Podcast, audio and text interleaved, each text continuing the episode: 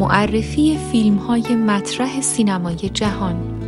برنامه ای از نسیم و کیارش.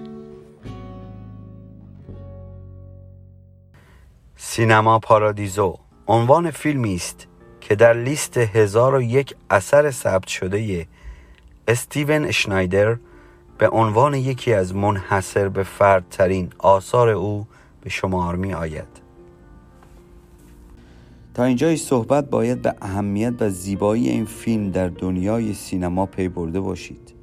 می‌خواهم در مورد فیلمی صحبت کنم که هر آدمی که ذره به سینما علاقمند هست بهتره برای یک بار هم که شده این فیلم رو ببینه. فیلمی که هر سلیقه سینمایی رو مجذوب خودش می‌کنه و ندیدنش شبیه یک خلع بزرگ در سینما بازی های زندگی ماست. جوزپ تورناتوره کارگردان فیلم در سال 1956 در جزیره سیسیل ایتالیا به دنیا آمد. آغاز شهرت تورناتوره با فیلم سینما پارادیزو بود که توانست جایزه اسکار بهترین فیلم را در بخش غیر انگلیسی زبان در 62 دومین سال این مراسم را به دست آورد. درخشش این فیلم در مراسم اسکار و جشنواره کن در همان سال باعث شد تا چشم جهانیان بار دیگر به سوی سرزمین فلینی خیره شود. فیلم سینما پارادیزو بعدها برای بخش بینالمللی توسط تهیه کننده به نسخه کوتاهتری تبدیل شد و در دنیا به نمایش درآمد.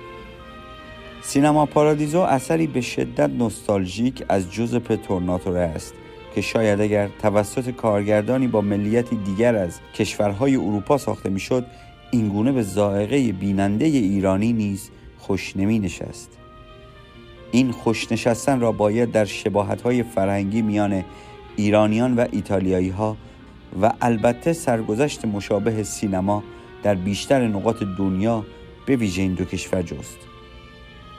این فیلم داستان پسرکی است به نام سالواتوره ملقب به توتو که در دهکده سیسیلی پس از پایان جنگ جهانی دوم اوقات فراغت خود را در سینمایی به نام پارادیزو میگذراند و با آپاراچی سینما دوست می شود پارادیزو داستان اراده قوی یک پسر بچه هم هست که هیچ مانعی از تنبیه های مادر تا توهین های آلفردو نتوانست ارادهش را سوس کند تا به دانجا که با سماجت خود تبدیل به یک کارگردان بزرگ می شود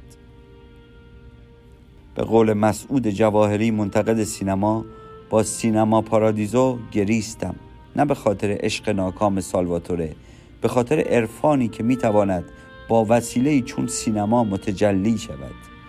به خاطر درامی که در ذهنم تهنشین شد و به خاطر خراب شدن سینما پارادیزو که نماد خرابی میکده عاشقان بود. آلفردو را دوست دارم چون بزرگی عشق را به من نشان داد. تورناتوره را دوست دارم چون عظمت سینما را خاطر نشان کرد. در جایی خواندم که شخصی سینما پارادیزو را فیلم هندی ایتالیایی خوانده بود. این بیرحمی چطور ممکن است؟ آیا عشق و عرفان تا این حد نازل است؟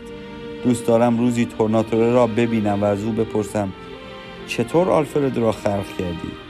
این همه خلاقیت و نازکبینی را از کجا کسب کردی؟ بشر باید به سینما و سینما باید به تو افتخار کند.